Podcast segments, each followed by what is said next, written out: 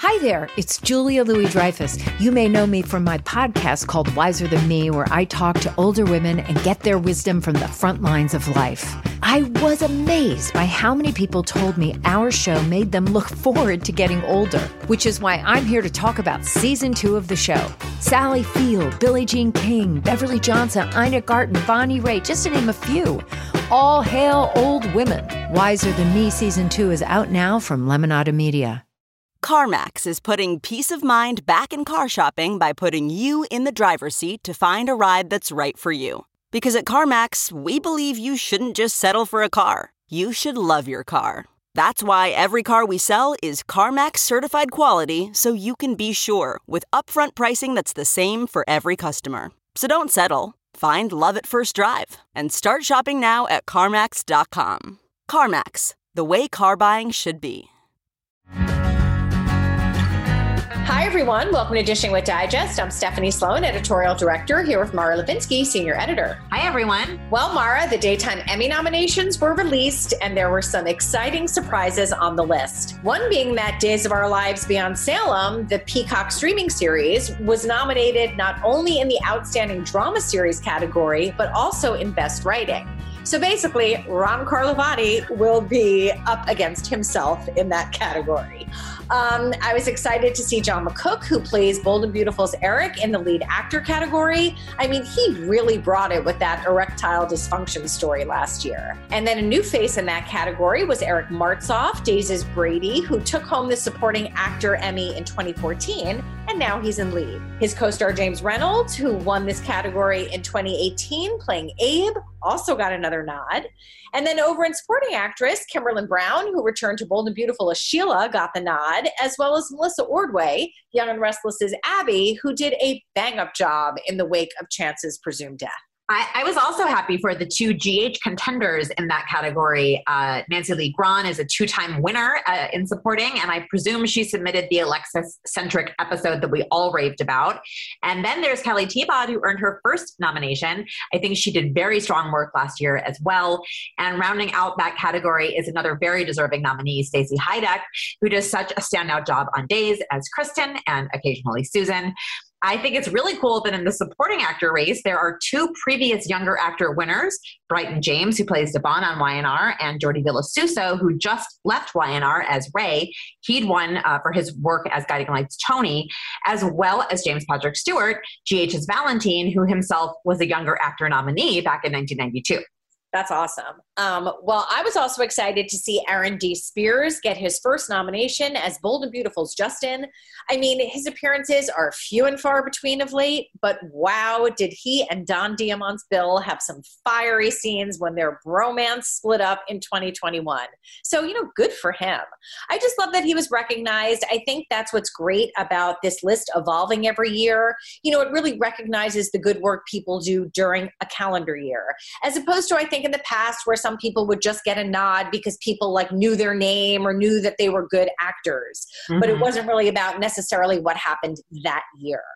And you know, if you look at the younger performers in a drama series category, I mean, every one of those actors, Days' Lindsay Arnold, GH's Nicholas Chavez and William Lipton, as well as GH alum Sydney Mikayla and YNR alum Olivia Allen Lind, are all deserving of a win each carried some significant story, and I cannot wait till these winners are announced in June on CBS.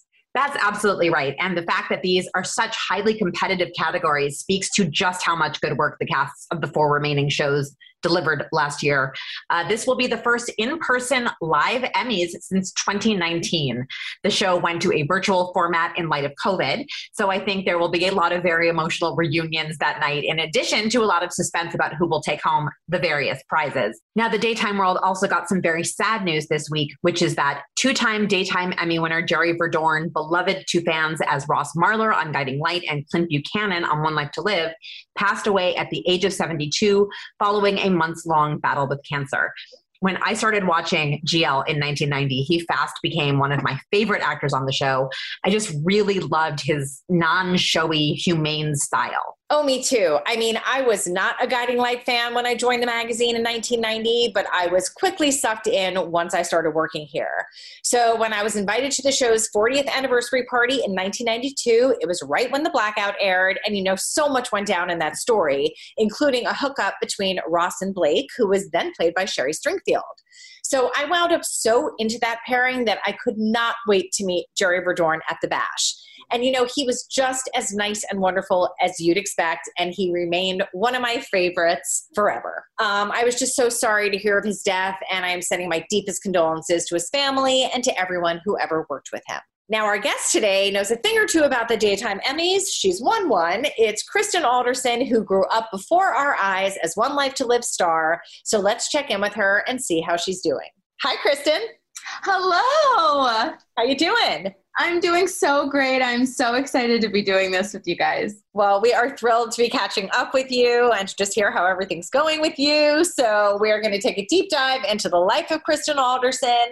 So, we're going to start that you were born outside of Philly and obviously got started very young acting, considering you were only five when you made your Broadway debut.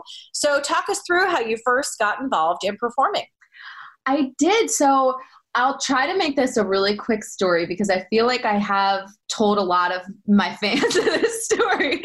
But I, but so, okay, so I was uh, four and a half and I was in a dancing school locally in Bucks County, Pennsylvania. And I went and did this dance number with my dance class on a local ABC show called Al Alberts. And they had little kids come on and do their recital numbers on there. And that's what we did. And they pulled me aside and they said, Can you tell us a joke? And I said, Yeah, what time do you go to the dentist? And then da da da, tooth Purdy. and when my mom heard that they pulled me aside and asked me a joke, she goes, "Oh my gosh, you don't know any jokes?" I said, "Yeah, I do." Um, so she was surprised I knew a joke, but my aunt had, my aunt Claire had told me that joke. Um, so then they gave, then they called and said, "We want Kristen to be a teeny bopper on the show," which is one of the little girls that come and say jokes, and um, they dressed up literally full face makeup and these big dresses. It was very cute. And so I did that, and a lot of the girls were actresses um, that went and filmed, uh, went and auditioned in New York in their downtime, and um, and my mom always said that, that that's so horrible. It's like stage parents and stuff forcing their kids and acting, and um, and I said, oh my gosh, no, mom, that's my dream. I saw a making of Annie on Broadway and I saw the orphans and I said, Mom, that's my dream. That's what I want to do. And she goes, Kristen, you're like four. You don't even know what a dream is. And I was like, No, no, no, mom, that's what I want to do. So anyway, cut to there was a audition for there was an audition for Annie. And a lot of the girls were going in town to uh, in the city to go and audition. And i begged my mom to take me. And she said absolutely not. That you know that's horrible. And then anyway she goes i just don't want you to face rejection at such a young age. Like you're now i'm like five at this point. And she's going uh it just makes me nervous. I said don't worry don't worry so she goes i just want to warn you you're not going to get it so so i uh i went and i got it i got molly and annie on broadway and I did that for uh, six months on Broadway, and then we toured for six months. Well, I was supposed to do the tour for a year, but six months in, my mom was a big Young and the Restless fan, and she watched it every day. And I was had a big old crush on Victor Newman, which is creepy for a five year old to have a crush on Victor Newman.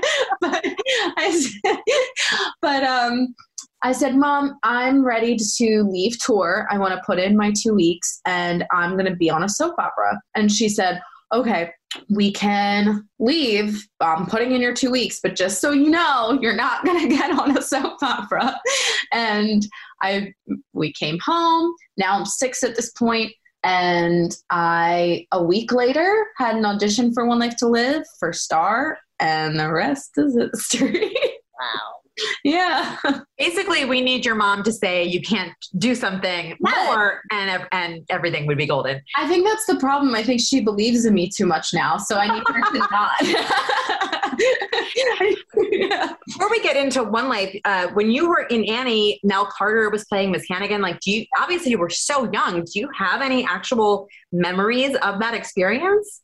I do. She was so Nell Carter was so sweet and really loved me. Like we we took an instant of liking to each other and um, she was just so so sweet but i had no idea who she was you know everyone's going oh nell carter. And i'm like she's just my friend you know? She's just that fun lady that always gives me big hugs. So um, i don't remember a ton with that. I do a funny story from annie.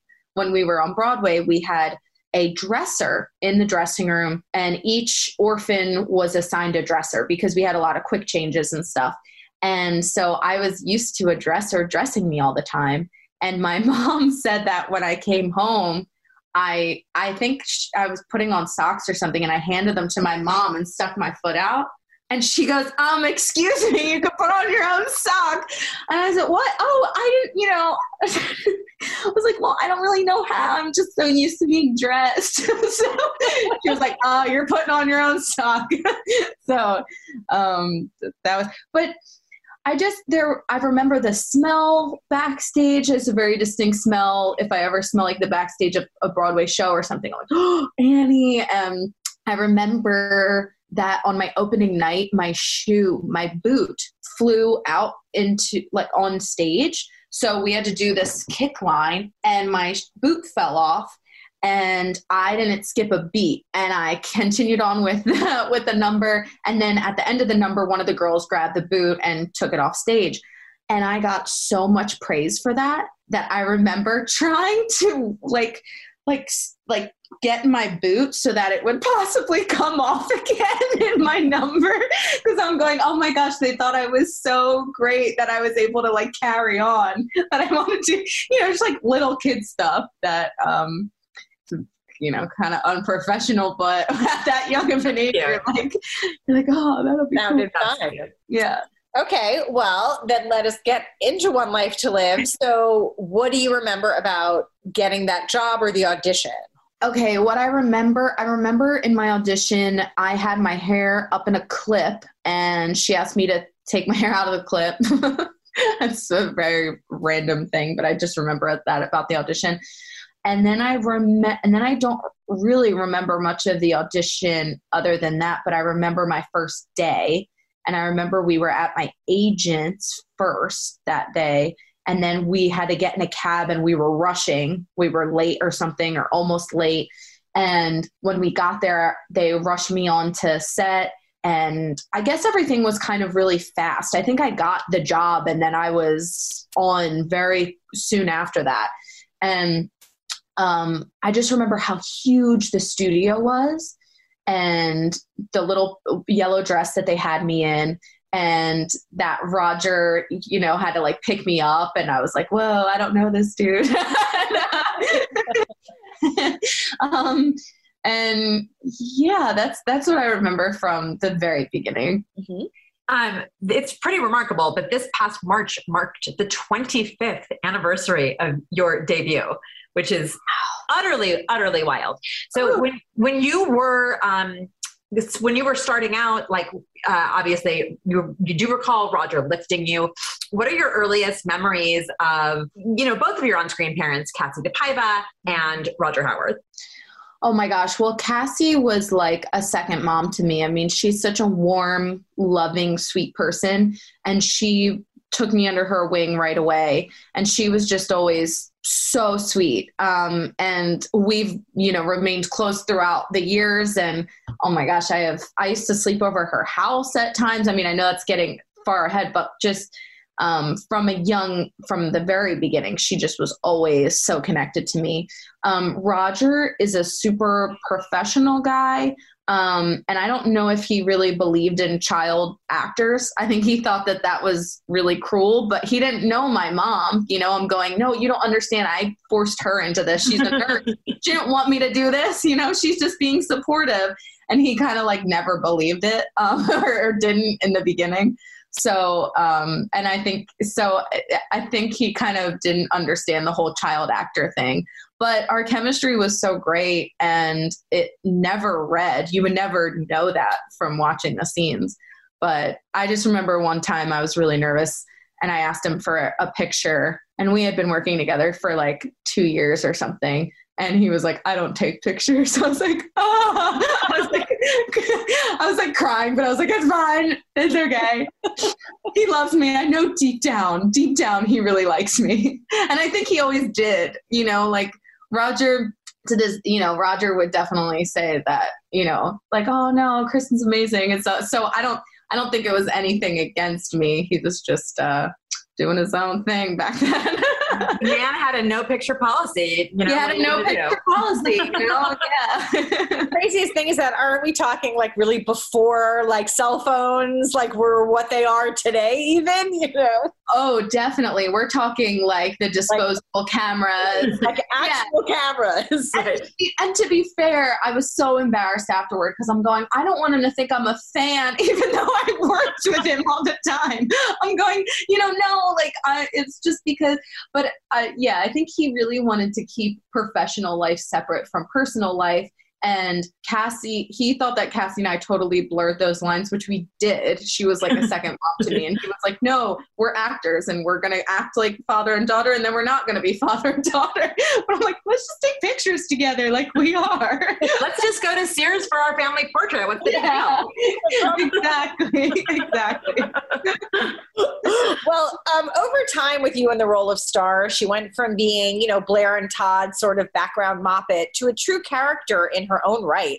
And she had a very strong and mischievous personality and was even conniving, I think it's fair to say. So, where do you think your ability to embody that came from at such a young age? I wish I could say that I knew. I just always loved being the bad girl. If I I I guess just from love I loved to act and then I would always act out movies and stuff with my dad, you know, pretending to do Disney movies at home and stuff. And I guess because I was always so sweet, I was like sweet as Molly and Annie. But oh no, but Molly had an edge, right? So Molly's going, you know, she she's acting out Miss Hannigan, and she's going till it shines like the top of the Chrysler Building, and I loved that attitude.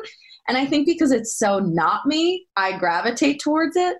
So um, I forget what what scene it was, but Gary Tomlin, who was our executive producer at the time, saw me do a scene where I had a little bit of an attitude and he just took took it from there. He was like, That's that Starr, that's gonna be Starr. And he really Gary trusted me um, I, I, have Gary to thank for Starr becoming who she was and becoming such a different child actor at the time. I don't think we ever really saw like an evil child actor except for the bad seed back in the day, you know, in the movies. But um, and and I think that the audience still loved her because she was doing it from a place of good because she just loved her parents so much and everyone was a Todd and Blair fan. You know, Todd and Blair was a huge super couple. So they were rooting for Starr. So even though she was doing bad stuff, they're going like, "Yeah, get Max," you know, get put the piranhas in his tub, exactly. send horse manure. exactly. Uh, that's so much fun to to watch those scenes and to see uh, how good you you are at it. And I think because you were like such a cutie, it just made the whole thing, you know, that much funnier that she was, you know, so so devious. Well, and um, the and the Philly accent makes it even more hilarious. I think we we were just when we were doing the show in in Vegas. Our producer Tom D'Angora is a huge One Life to Live fan. So my our friend had a seder for us one night. She's Jewish, and so she was. She said, "I want to make a seder for everyone." And at the end of the night, he goes, Let's watch One Life to Live clips. Let's watch Baby Kristen. So he was playing uh, the Love Potion Lady scenes and my accent was just like, yeah, uh, you know, uh, the love potion lady. just well, so perfect for Llanview. It yeah. was in Pennsylvania. exactly. Exactly. It, about three years into your run in, in 2001, you went on contract with the show. Uh, do you remember understanding like what that meant or whether there was any conversation at home about whether that kind of long-term commitment was in your best interests or in the family's best interests? The contract happened. I had an audition for A Beautiful Mind, and it was between me and the other little girl for it. And I think ABC got wind of it and they were like, we need to lock her up and like, you know, keep her here. And so that's kind of, uh, I, I was just really excited because it, it was a record breaker that I was kind of the youngest child actor to be on contract. So I was excited for that, but I really didn't know what it meant really. It was just that I get to do this for longer and they want me for longer and it's a done deal that I'll be here for longer. So it was it made me very happy. Well, that same year, uh, your brother Eddie Alderson joined One Life as Bo and Nora's son Matthew. So what do you remember about how that came about? Oh my gosh, Eddie was always at the studio and just the cutest thing. And all of the adults just loved him so much because he's always just been this mini adult from the second he was born. And same with me, I guess. We, um, and everyone just really treated us like that. They never treated us like kids, which was so great. And um, they just had a lot of respect for us. And so when they needed someone that fit Eddie's description, I think it was it was either Hillary or Bob that said Eddie, you know, sat him down and said, Eddie, please, you know, you could be uh, Bob said, You could be my son. And that's all Eddie needed to hear. And my mom's going, No, not another one. she goes, And they're not even going to be brother and sister. So it's going to be separate storylines. Now I have to get them both to New York. You know, I mean, he was already in New York a lot with us, but um, I mean, all the time. So she goes, I guess that'll be easy, but what about the days when Kristen's not working and I was finally able to get her back to Pennsylvania? How I? So it just opened up a whole, I don't know how she did it back then, but um, I remember it being a big transition for our family that we were going to be spending even more time in New York. Yeah. Yeah. All right. Well, two years down the line from that, uh, Roger left the role of Todd to go to As the World Turns, and the role was recast with Trevor St. John, who became your on screen father for many years until 2011, in fact, when he was revealed to actually be your brainwashed uncle. But I digress. Um, so tell us about working uh, with Trevor and your off camera dynamic with him. I love Trevor. He is the funniest. I'm sure you guys can attest to that. He's so freaking funny and also just the most incredible act. He is such an incredible actor. Our first initial scenes together, we had a lot of scenes. It was when he was saying, "I'll never replace your dad," or then he said that he was Todd. Sorry, yeah, he he said that he was Todd, and I was probably, gosh, how old was I? Twelve or something when we were doing those scenes, and he again like everyone just treated me like an adult and was so professional. And we were able to have these great great scenes together. And then from there as i got older we just had more and more fun on set. I mean we always had fun and he was always trying to make me laugh. But he he would do anything he could to get me to break in a scene and laugh especially if he didn't have a lot of dialogue he would be in a window he'd be behind a doorway he would be if there are especially when i'm older if you watch scenes with us together i'm constantly pulling a jerry seinfeld and almost dying laughing. And i got in trouble for it. One time um, uh, frank called me to his office and said um, and and said, you know, you got to stop laughing at Trevor on scene uh, on set. And I said, you have to make him stop making me laugh. It's not my fault. I'm laughing. Like I, I'm sorry, but if he's being funny, I can't not laugh. Like this just impossible. I'll do my best, but it's Trevor's fault.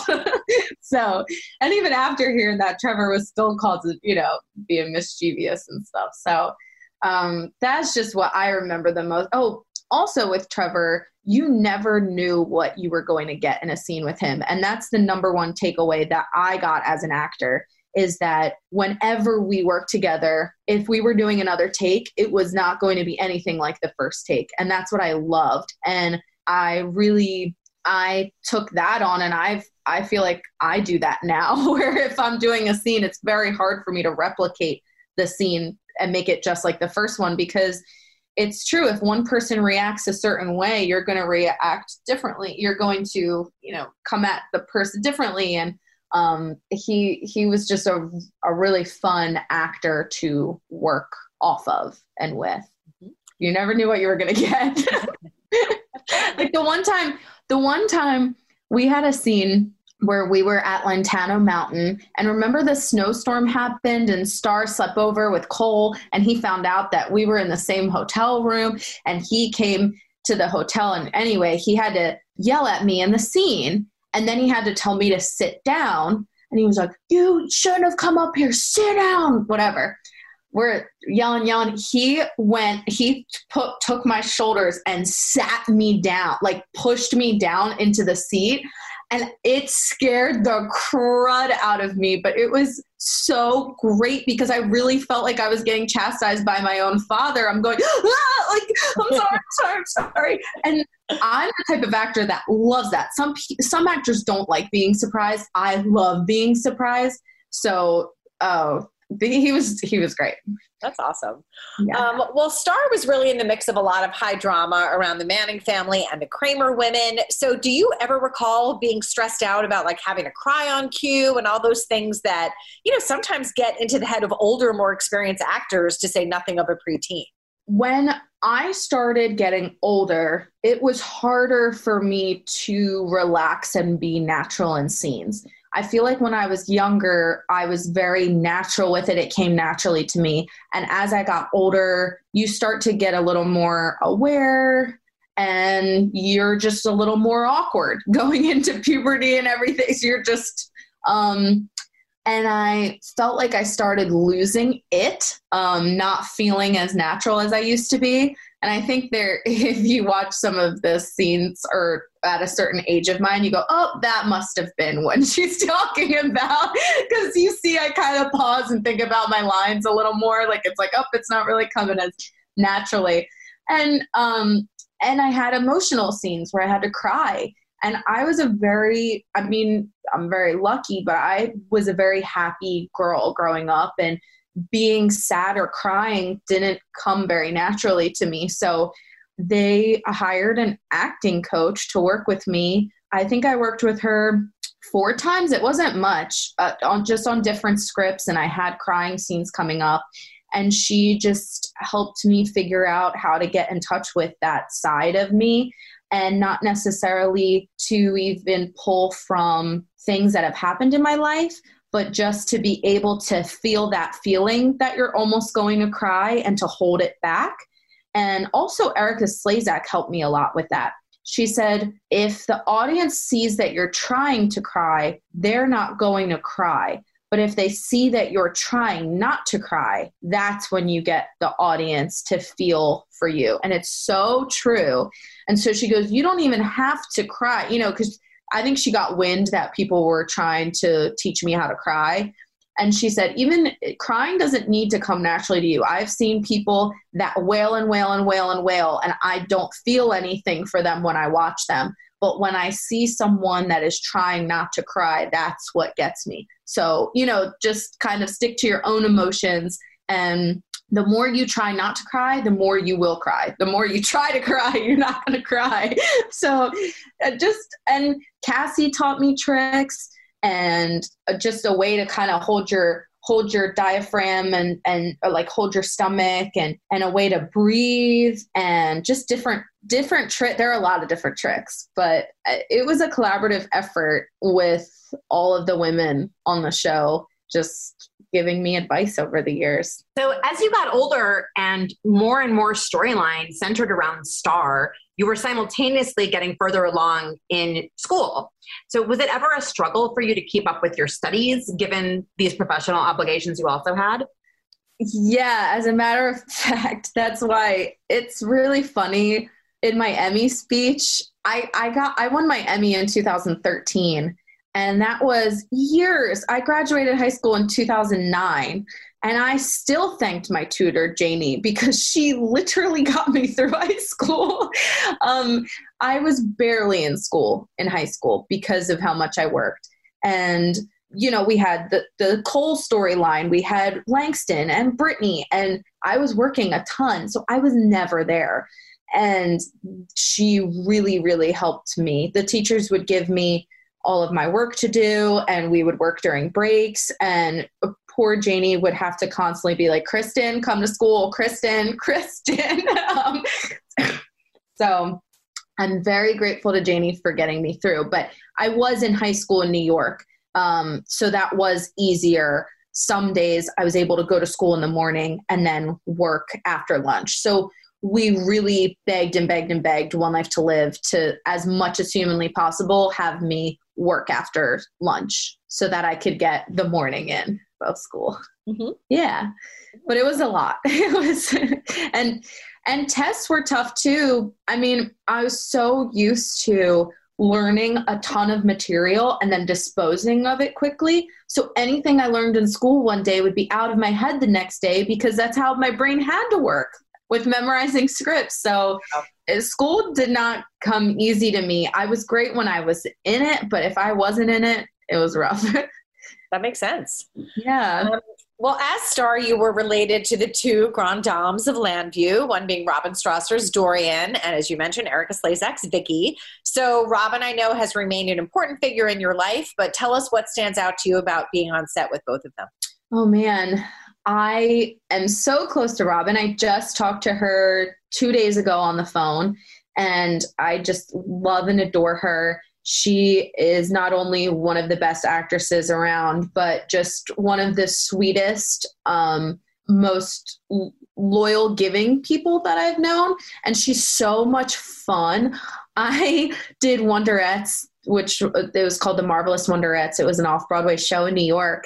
And she let me stay with her every Wednesday night and we just had a ball together. I mean, we have such a special connection. And I would come in sometimes at three o'clock in the morning because after the show we would all go out and have a drink and she gave me a key and she said oh i'll be sleeping but sometimes she would wake up and come in and go like hey how was your night? And then we'd go on on zillow because she loves going on um, redfin i'm sorry redfin and looking up uh, houses. And she'd go ooh let's visit cleveland tonight. Like ooh let's visit this place. And she would just make fun of different houses and you know be like oh that stove shouldn't be in this spot. It should be in that spot. She has so much knowledge on real estate. She's an incredible um, she she's incredible with real estate so we would just have a ball going through and I would go, oh my gosh, Robin, I would never even think about that. She's like, oh, terrible window placement. Look at that. And then she would just, you know, we we crack up. So um, I love Robin to death. And Erika Slezak taught me so many things over the years, acting wise. Um, I feel like she she was like the the Meryl Streep of One Life to Live. Um, because she can be intimidating to work with. She is so well prepared and uh, she has so much classical training as an actor. So she is she's legit. So when you when you have scenes with Erika, you got to be on your a game. And even robin would say that. Robin has a lot of respect for Erika. And she would always say if you were working with rob uh, with uh, with erika you had to be prepared and ready ready to play you know? Um, and she like i said she taught me that crying trick. She also would you know about eye contact and um, being truthful and not pushing it in a scene and just really um, really taught me how to remain truthful in a scene.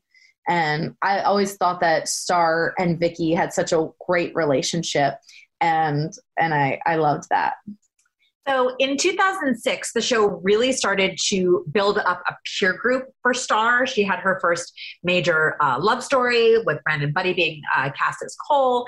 Uh, did you have like any anxiety about being tasked with playing more mature material, more intimate material, having to kiss, and eventually like do love scenes in front of, you know, these crew members who've known you since you were a little girl? Yes. So when I found out that they were hiring someone for Cole, I was so excited.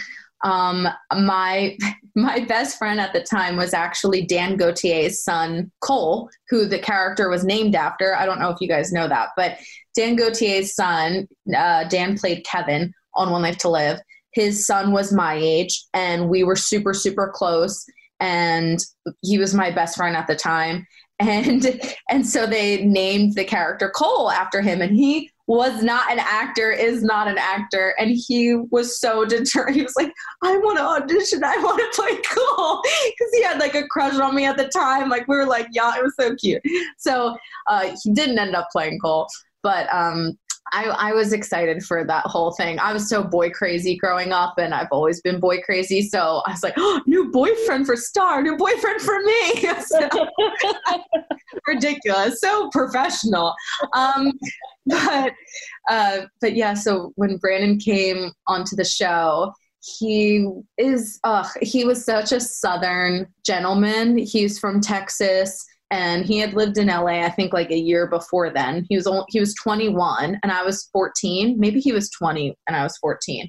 But um he was a lot older than me, but he didn't seem it. We just clicked. We had that like instant chemistry, but not in a romantic way yet. I mean, I had a total big crush on him, but we weren't steps crossing that line yet.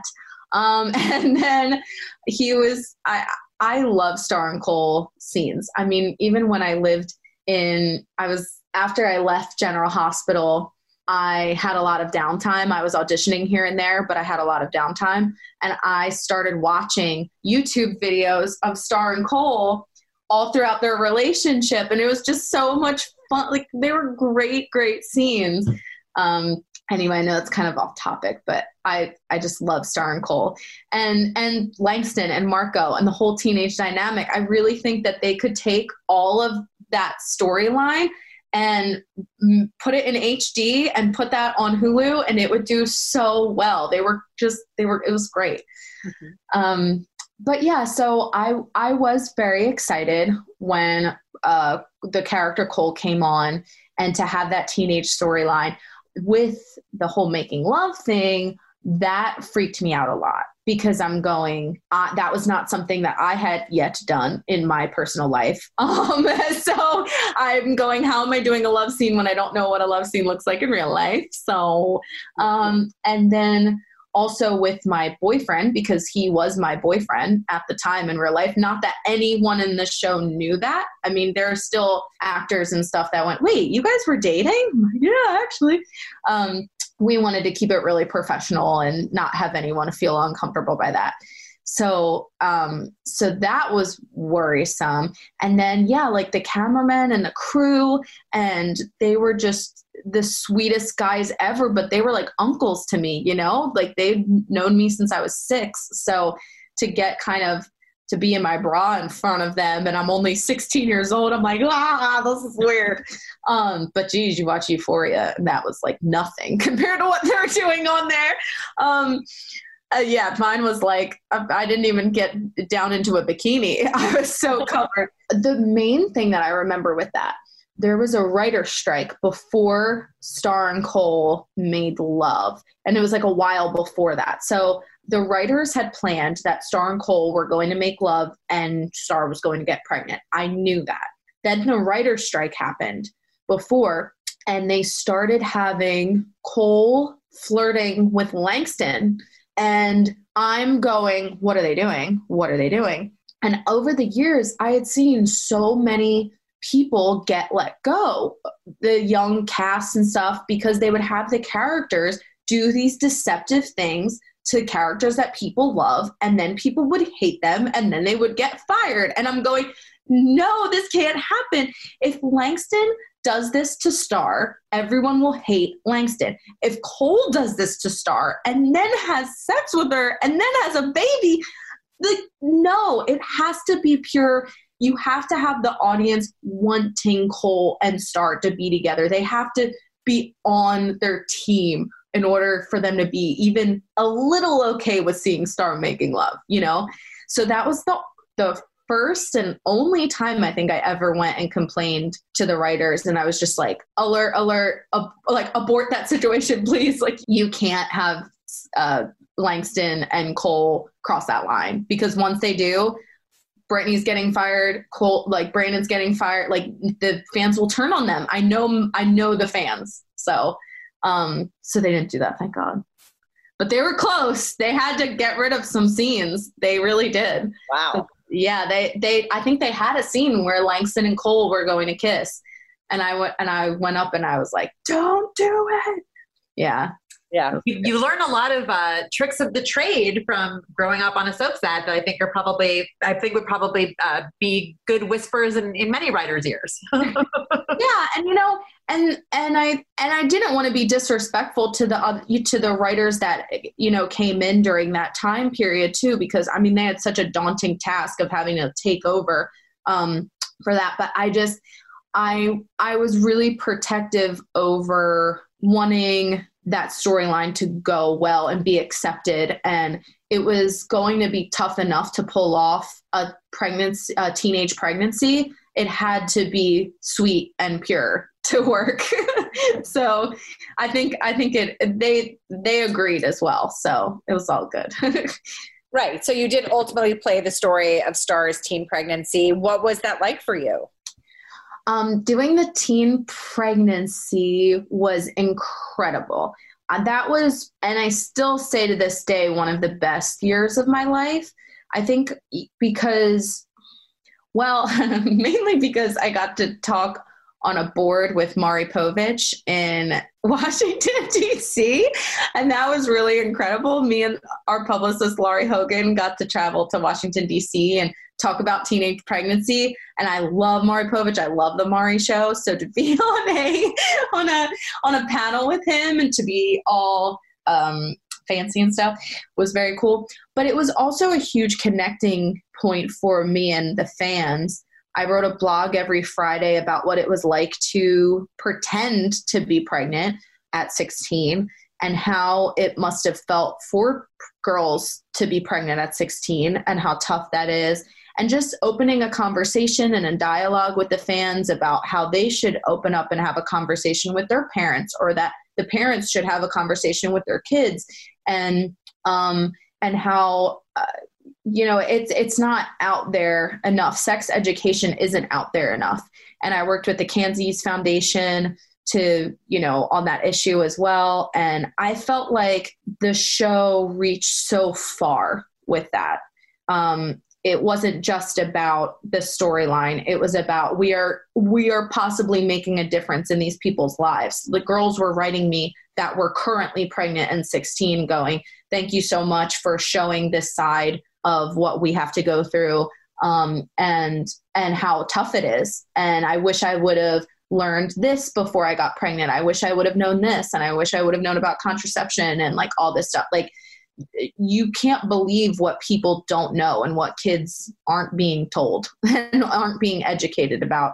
Just by talking you can make such a difference. So i felt like this storyline really did make a difference which was awesome we got to go on the view um, and it was it was great well, you are talking to, as I, I, know you know, a humongous OG Todd and Blair fan. So you know I got to know what it was like when uh, Roger Howarth returned to the show and you had not worked together in eight years. You told me that he said to your mom, wow, I thought she would be a huge diva. so tell me what you remember about, uh, you know, working with him chapter two.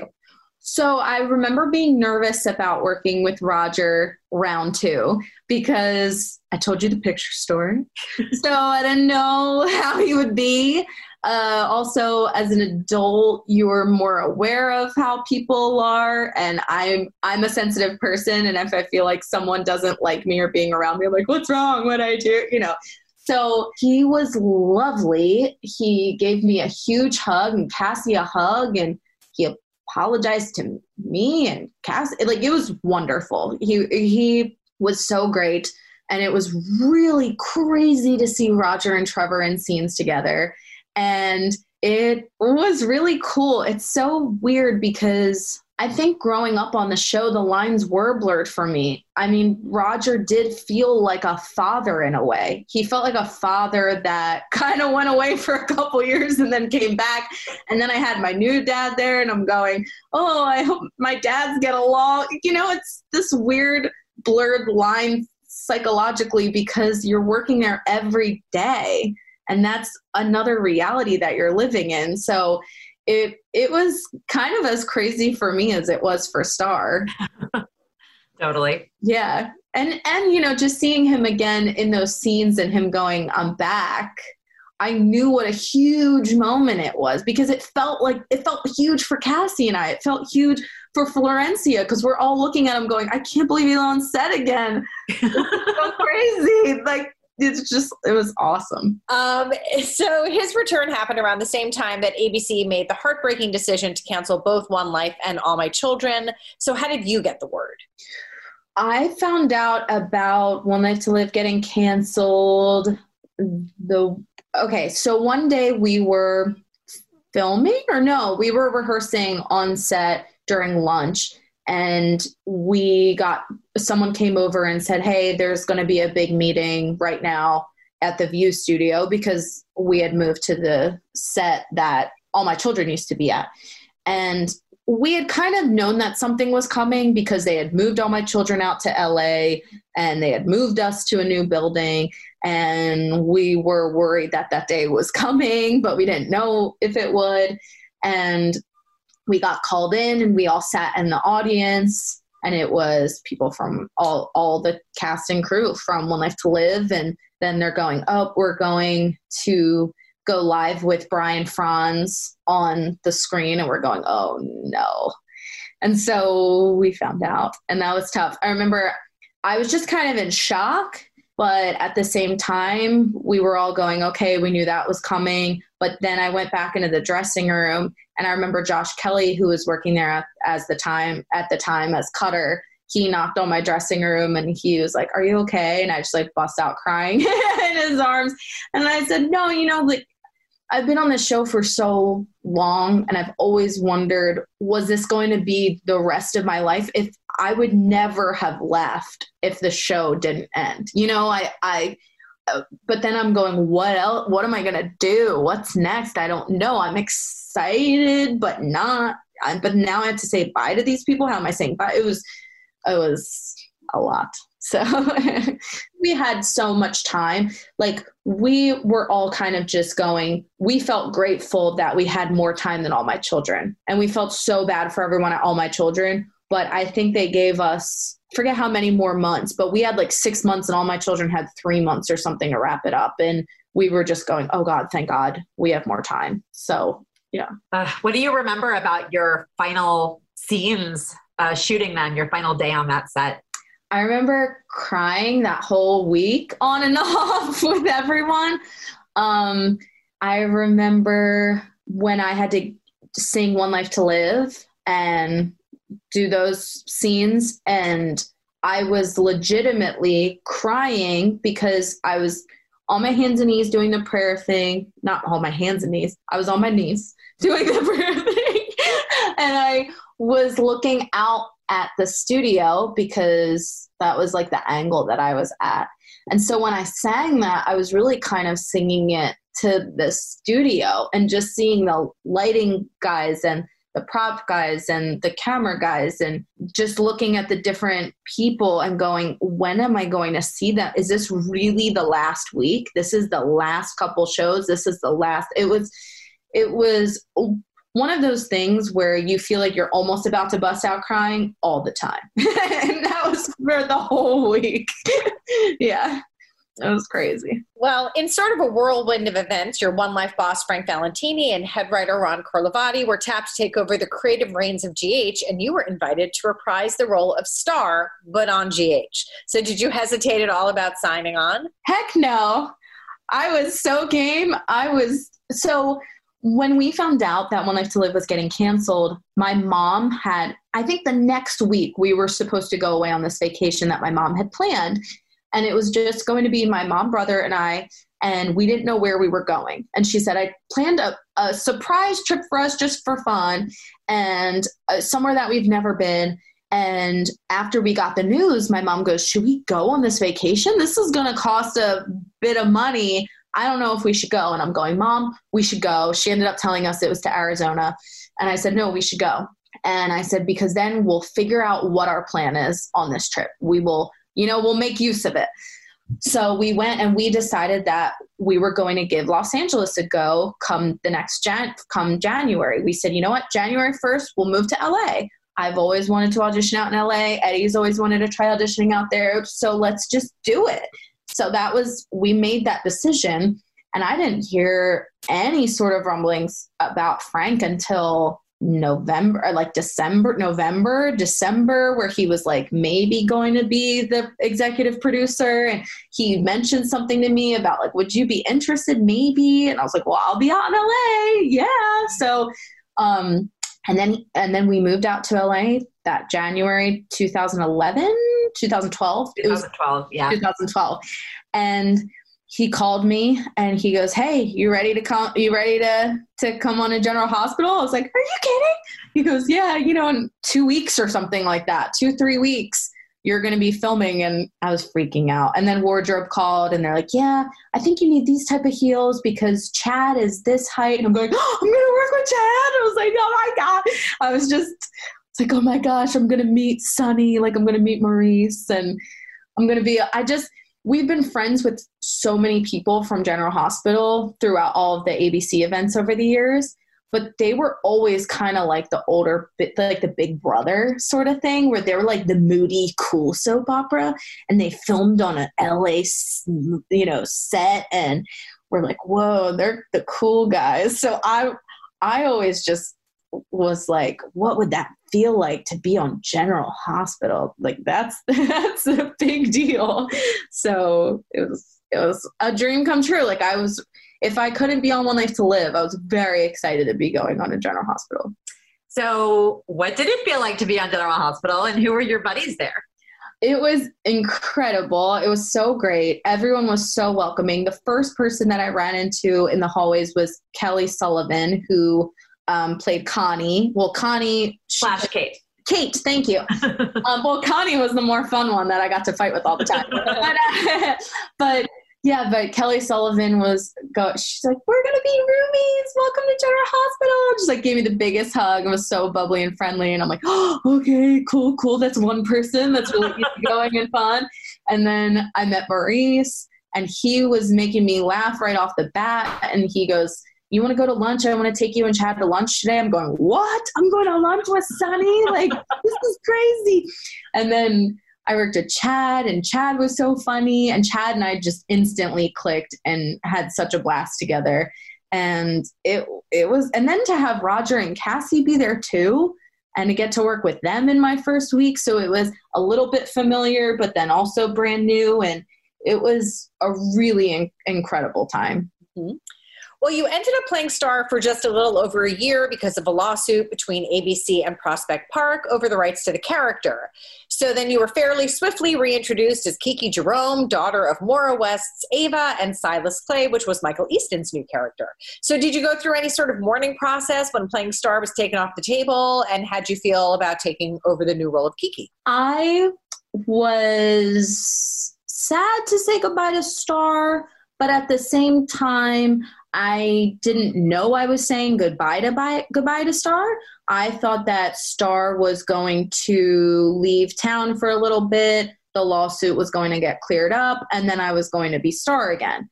I didn't know that I was going to be leaving us. Also, Prospect Park had called me and asked me to come on the show, and I said yes. So that's the great like people. Some people don't know that, one of the reasons why Roger and I left was to do Prospect Park. Prospect Park called. They said, We want your characters. I said, Okay. I said, I'm living in LA right now, but I will come back. And they said, We only need you for a month. I said, Great. I'll do longer than a month, whatever you need me for.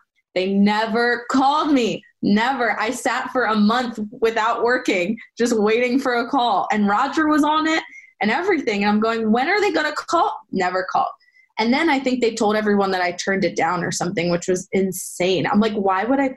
I literally was unemployed for like a month and a half. Anyway. Good. Clear the air. Clear, like, put the, yeah. the record. Oh, I'm clearing the air. I, I know. so I remember my my friend Tom, who's the One Life to Live mega fan, always thought that I that I didn't. I don't know. He he thought that that rumor was true or something, and I'm going, no, I literally was waiting. Anyway, um, so when they said, we have to bring you all back as new characters, I'm going, oh my gosh. And they said, and we want you to dye your hair. Well, I was excited. So now any sort of upsetment over Starr, I was just excited that I got to dye my hair brown and try this new character out. And, but I was nervous because people have done that on soaps over the years and where they change characters and it doesn't work and then they don't last very long on the show or something. So I'm going, oh no, I hope this is well received by the fans and it has to be different enough to be a new character, but not too different to where I turn people off. So it was scary and daunting, um, but exciting because it's kind of felt like I got a new show. It kind of felt like I, you know, but then I dyed my hair brown, which was crazy. And my mom didn't recognize, my mom never recognized me as a brunette. Like I still, I, I didn't recognize myself. I would look in the mirror and just, and go, oh, hi, Kiki. Like this isn't Kristen, it's Kiki. Like that's not who I, it just what, it didn't fit with me. I don't know. Um, I think it, it was fun to have, but yeah, it just always felt like I was looking in the mirror at Kiki and not Kristen. It was crazy. But Kiki was a challenge because it was fun at first to be so different. And then you get the mixed reactions from fans, and fans want you to be more like Starr. And then you have some directors that want you to be more like Starr, and then some that want you to be not like Starr at all. And then I remember having to go to Frank and be like, Frank, what am I doing? Who, like, what should I be like? I don't. It, where's the happy medium in between? And he was kind of going you know we're figuring out with you you know we'll try different things and whatever seems to work. So i think that's why people saw kiki being i was pretty outlandish when i came on.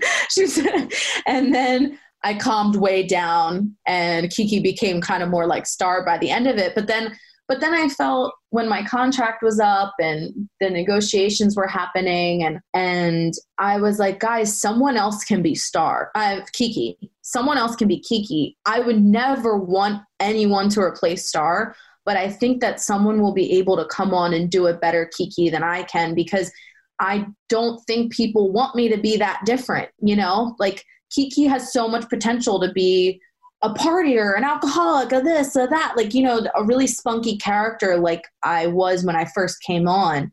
But it wasn't necessarily a character that could laugh, go the distance. I don't know. Or uh, it, it, was um, a struggle. So um, when it came time to re uh, to resign and everything, I was like, guys, I think this is just like I I, th- I think I think you can have a new actress come on and it'll benefit you more, kind of. Yeah, that makes sense. Well, but before you did leave, you took home a daytime Emmy. Where is your daytime Emmy right now, Miss? Oh, um, well, it's in my room. okay.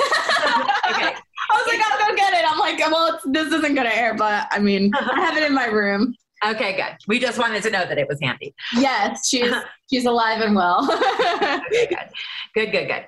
Um, well, you told me before that you really had, you know, sort of an aha moment where you realized that that, that you would be missing out on a lot of really key moments you could never get back with family and friends back east if you didn't leave the show at the time that you did. So obviously you're still acting and you very recently finished a run of Musical the Musical in Las Vegas. Tell us about your experience with that project. Um, back to with the contract negotiations, they wanted me to sign for three years or nothing. And that was a really difficult decision for me to make. At the time, a month prior, my mom and brother had moved back to Philadelphia. And so I'm going, how am I going to like being out here without them? Am I going to like being out here with them? I had just moved in with Chad at the time, and we had been together for two and a half years. I wasn't expecting that to not go well, but still, you just you don't know. And I'm going, okay, I'm going to be at at the show for three more years, which would be a blessing. But then that brings me to age, geez, I think I, I would have been 27 because I was 24 at the time. So I was like, I'm going to be turning 27. Am I going to, you know, I'm going to be missing out on my friends having shore houses at home. And I'm going to, I never got the college experience. So I never got to do a lot of those type of things. And so, and I didn't have like a huge friend base out in LA. So I asked them, I was like, can I just do one year? Just one year just to see how I like it out here, if I'll be okay. And it was like, no, three years or nothing. And so I just took that as like my aha moment. And Frank and I have talked about it since. Like he was like, it killed me because I got a lot of pressure. Like it was three years or nothing. Like I, I wasn't able to give out a one year contract. And so that's what it came down to.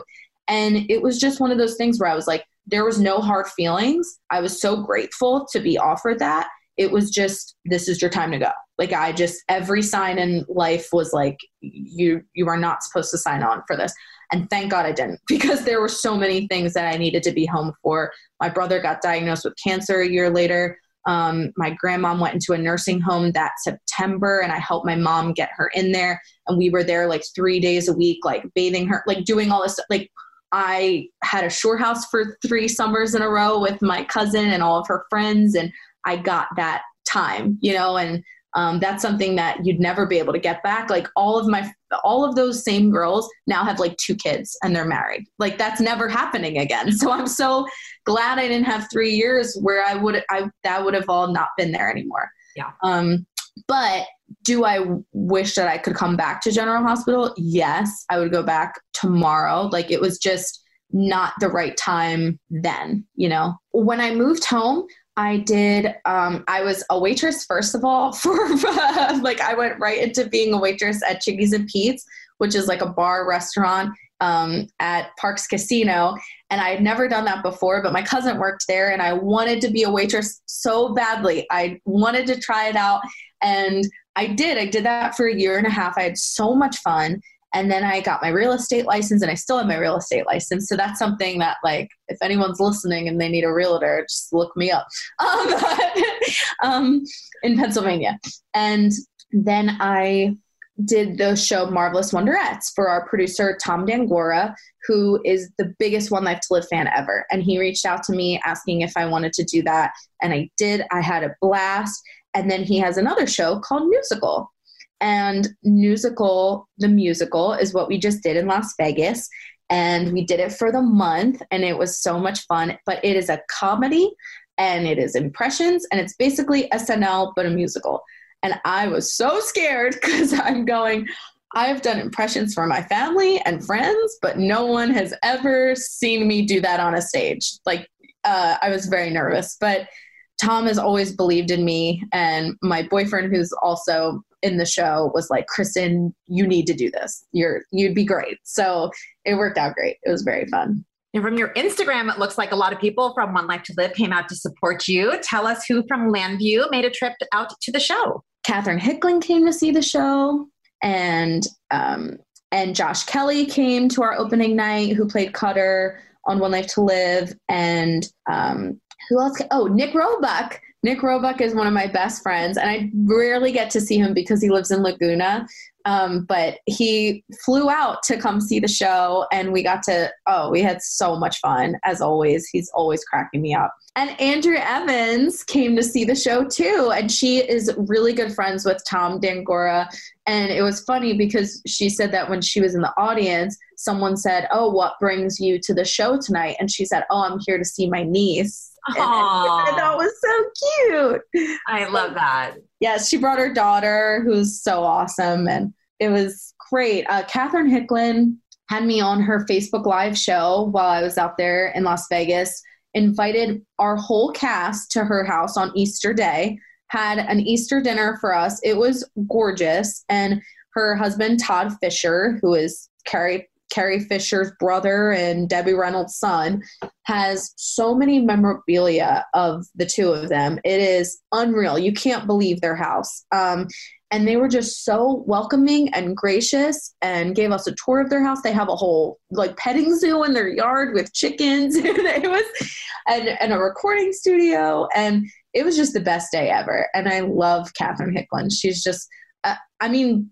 two days before Easter, she came to see the show and then invited our whole cast over for dinner. That's just how she is. She's awesome. Totally. It's awesome. Yep. So sweet. Well, Kristen, this is a big question, but before we let you go, like, how do you think that the person you are today was shaped by having spent so much of your formative years on the One Life set? And what does it mean to you that the daytime audience has such a, a genuinely dear place in their hearts for you and for Starr and all of the storylines you were part of over the years? I think it shaped me to be super well rounded. I guess because I worked with so many different people throughout the years and I worked with adults from such a young age that I understood adults very well. that I I never looked at at adults as being different than me. I think a lot of kids grow up feeling like adults don't understand what I'm going through. And the adults that I worked with always understood what I was going through. So I kept saying to my friends when they didn't relate to their parents, I'm going, no, you don't understand. Your parents are more like us than you think. You know, they're just us, but bigger.